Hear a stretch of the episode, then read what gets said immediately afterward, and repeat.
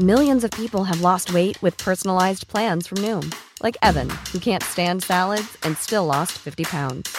Salads, generally, for most people, are the easy button, right? For me, that wasn't an option. I never really was a salad guy. That's just not who I am. But Noom worked for me. Get your personalized plan today at Noom.com. Real Noom user compensated to provide their story. In four weeks, the typical Noom user can expect to lose one to two pounds per week. Individual results may vary.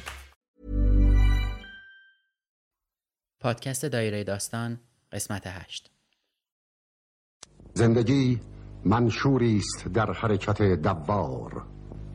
منشوری که پرتو پرشکوه خلقت با رنگهای بدی و دلفریبش آن را دوست داشتنی خیالانگیز و پرشور ساخته است. این مجموعه دریچه است به سوی داستان زندگی.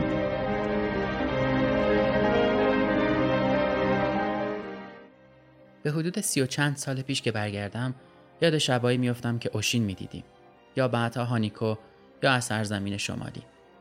سی و چند سال پیش زمان خیلی زیادی نیست که وقتی از شرایط اون روزا برای کم سن و سالترها تعریف می‌کنم باور نکردنشون رو از چهرهشون می‌فهمم.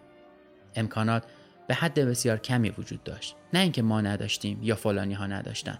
کلا کم بود. اما خوشیا بیشتر بود. بگو به خنده و دل شاد بیشتر بود. چرا؟ نمی‌دونم. اما دلم برای همصحبتی درباره اون روزا تنگ شده. برای نداشتن هایی که حس خوشبختی داشت و خوشحالی. برای همدلی هایی که کمتر شده و زرق و برق جای اون رو پر کرده. برای خیلی چیزای دیگه که شاید فقط آدم هایی که اون دوران رو دیدن متوجه حرف من میشن من معتقدم ما در دایره بزرگی از تاثیرگذاری زندگی می‌کنیم. هر کدوم از ما می‌تونیم با باز گفتن نقطه های کوچکتری از این دایره باعث بشیم دایره های دیگه شکل بگیرن و بی نهایت دایره از اثرگذاری در جهان شکل بدیم. من احسان طریقت هستم و برای همین موضوع از داستانها کمک می‌گیرم. داستانهایی که خوندم به فکر فرو رفتم و ازشون تاثیر گرفتم. می‌خوام ازتون دعوت کنم همراه من و داستانا بشیم با پادکست دایره داستان که من در هر قسمت از اون یک داستان کوتاهی که ازش تاثیر گرفتم رو بازخونی می‌کنم. سلام. به هشتمین دایره داستان خوش اومدید.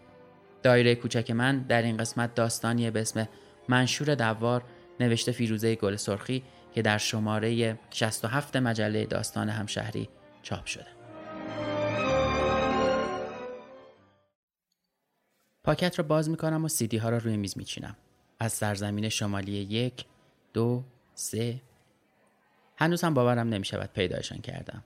سیدی شماره یک را میلغزانم توی دستگاه و منتظر میمانم دلم تون می‌زند. نوای آشنایی سریال پخش می‌شود و من سوار موسیقی سفر می‌کنم به سی سال پیش.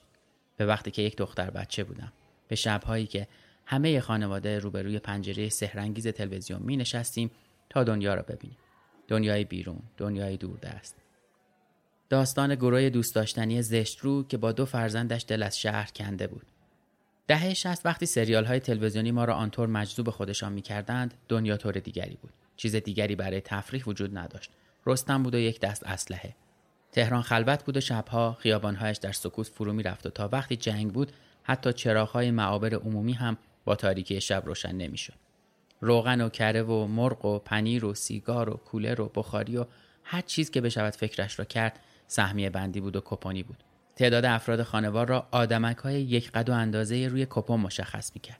اگر کسی خانواده پنج نفره داشت یک پیت کامل روغن نباتی می‌گرفت وگرنه روغن را باید توی کیسه یا ظرف میکشیدن. در عالم نوجوانی و بچگی که تمام ساعت روزم را کتاب ها و رمان ها در خود میبلعیدند میفهمیدم که با این پیت روغن نباتی نمی شود از مادر انتظار داشت هر هفته کتلت درست کند. کتلت زیاد روغن می برد. حتی ما بچه ها همین را می فهمیدیم. وقتی از سرزمین شمالی را سفارش می دادم از پشت خط تلفن صدای مردانه گفت اوشین رو هم دارم. هانیکا رو هم همینطور. می‌خواید؟ سوالش انگار از خواب بیدارم کرد و دوباره به خواب عمیقتری فرستادم.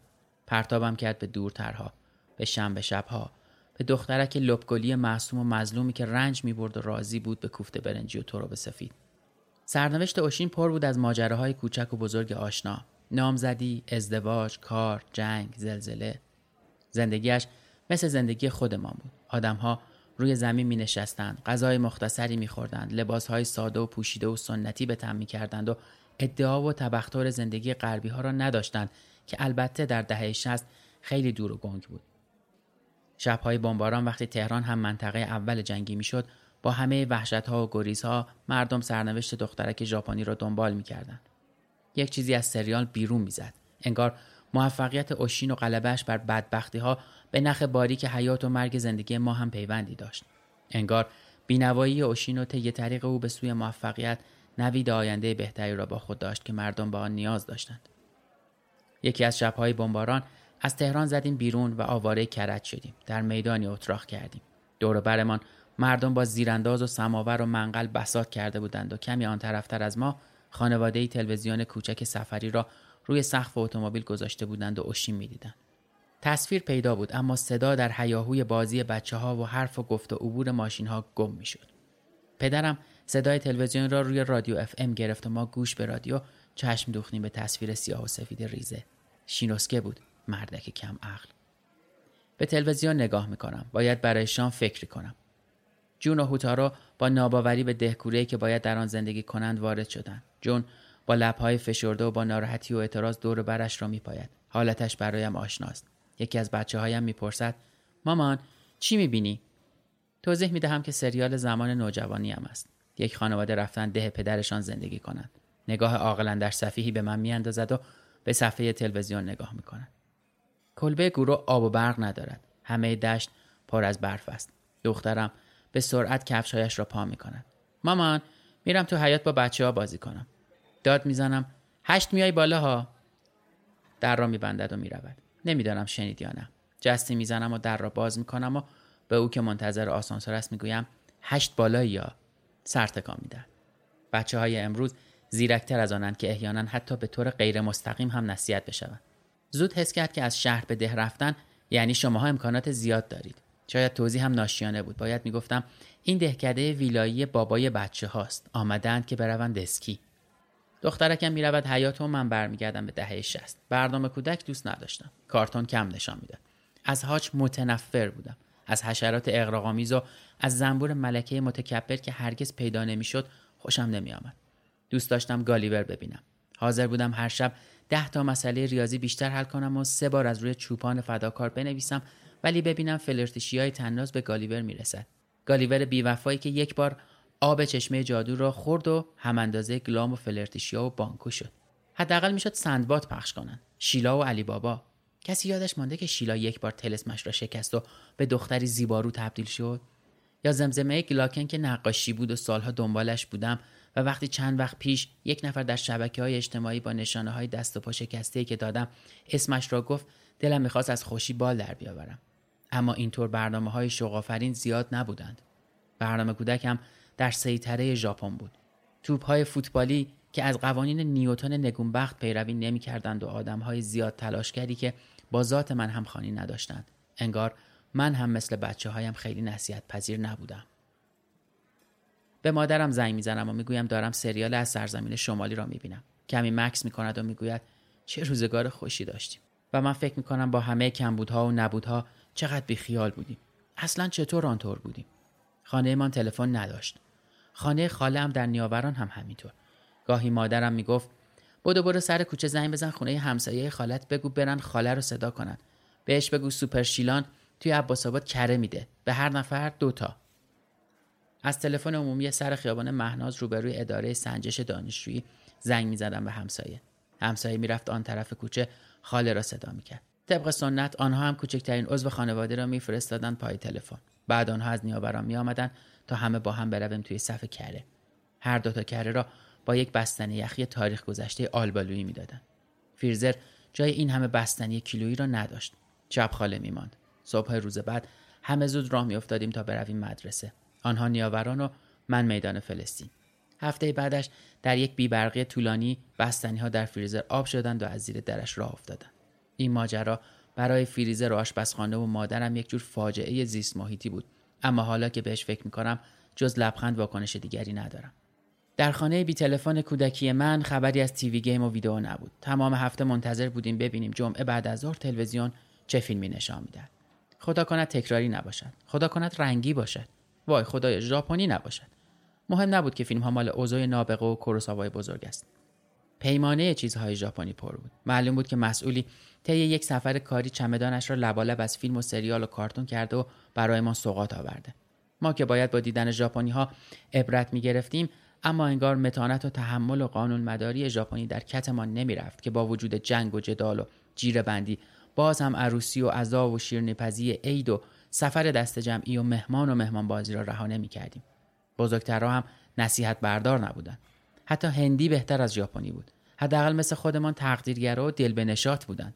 خوشحال و راضی از شادی های کوچک.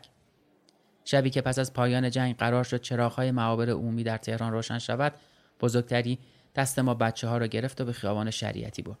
ایستادیم و مثل خیلی های دیگر که آمده بودند سر به هوا چراغها را نگاه کردیم. در یک لحظه معجزه‌وار در تاریک و روشن غروب چراغها روشن شدند. شگفتانگیز. نانهای همبرگری را برش می‌زنم. امشب همبرگر خانه پز می‌خوریم. برق در کلبه گورو وصل شده است. بچه ها همگی شادند. حتی جون قرقرو. دختر بزرگم گوشی به گوش از اتاقش بیرون میآید. ریسک نمی کنم که اصرار کنم بنشینند. من جون خودم را می‌شناسم. همانطور ایستاده نگاهی به تلویزیون میاندازد. می‌پرسم می‌خوای برات پاپکورن درست کنم؟ سرش را تکان می‌دهد که یعنی نمی‌فهمم چی میگی. گوشی را قطع می‌کند. می‌گوید مامان ببین این ساعت ها رو صفحه تبلت را جلوی رویم می‌گیرد. هنسفیری را به گوش می‌گذارم. چپ مال چپ، راست مال راست. یک نفر با سرعت نور انگلیسی صحبت می‌کنه. درباره چیزی شبیه ساعت مچی که یک کارهایی هم می‌کند. یک چیزهایی می‌فهمم. فیلم چند ثانیه‌ای تمام می‌شود. می‌پرسد دیدی چقدر باحاله؟ می‌گویم آره خیلی. مشکوک نگاهم می‌کنم. اصلا چیزی فهمیدی؟ دهه شست مرا در ده سالگی تحویل گرفت و در 20 سالگی تحویل داد. وقتی شروع شد یک دختر توپل خجالتی بودم که موقع بحث و جدل کمرویی فراموشش می‌شد. وقتی تمام شد دانشجوی دانشگاه شده بودم. چند برابر درس میخواندم و کتابها میراث من از تمام دهه گذشته بودن. داستایوفسکی و شلوخوف و رومن رولان و تولستوی و وینیچ و ماکارنکو اینها در مغز من و با من به دانشگاه می آمدن. سینما شکوفا بود و جشنواره فجر وسوسه عذابآوری در فصل امتحانات داشت. ویدیو کم کم همهگیر شد و خانه سبز دنیای دیگری را به تلویزیون آورد. از دخترم می‌پرسم نمی‌بینی سریال بچگی منه میخندد و می‌گوید همین بدبختا که برق ندارن زبانم بند میآید ذهنم دوباره برمیگردد به غروبهای طولانی تابستان که در شهر خلوت و خیابانهای عریض و طویل شاکر از هرچه داشتیم و نداشتیم سوار اپل سوپر فرسوده پدر می شدیم تا حوالی میدان آرژانتین بستنی فروش جدیدی را پیدا کنیم که می‌گفتند بستنی های ایتالیایی رنگی دارد. شوهر خاله تعریف کرده بود. هشت نفری فشرده و چسبیده به هم می نشستیم. می خندیدیم. ماشین کولر نداشت. پنجره هایش باز بود و باد صورت را نوازش می‌داد. اطراف میدان آرژانتین بیابان بود. شوهر خاله می گفت بستنی توت فرنگی، موز، پرتقال. می‌پرسید فیروزه دوست داری؟ آب دهانمان راه میافتاد. دنبال رویای بستنی فروشی جدیدی که بستنی های ایتالیایی رنگی داشت میچرخیدیم. بستنی فروشی هرگز پیدا نشد اما ما هنوز میخندیدیم. اشکالی نداشت. باید زود برمیگشتیم خانه. تلویزیون هانیکو داشت. میدان آرژانتین در یک منشور دوار میچرخید. پدرم شوخی می‌کرد. می‌گفت یه بار دیگه هم بچرخم. ما فریاد می‌زدیم نه نه سریال داره شروع میشه. میچرخید. نه یک بار. چندین بار.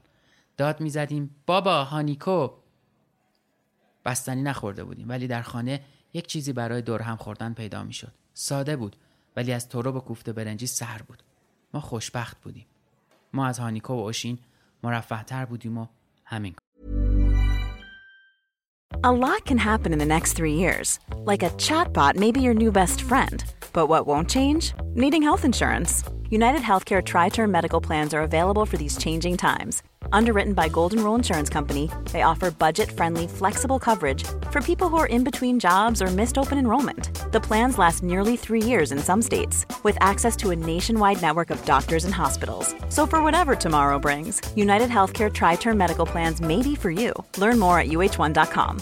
A lot can happen in the next three years. Like a chatbot may be your new best friend. But what won't change? Needing health insurance. United Healthcare Tri Term Medical Plans are available for these changing times. Underwritten by Golden Rule Insurance Company, they offer budget friendly, flexible coverage for people who are in between jobs or missed open enrollment. The plans last nearly three years in some states, with access to a nationwide network of doctors and hospitals. So, for whatever tomorrow brings, United Healthcare Tri Term Medical Plans may be for you. Learn more at uh1.com.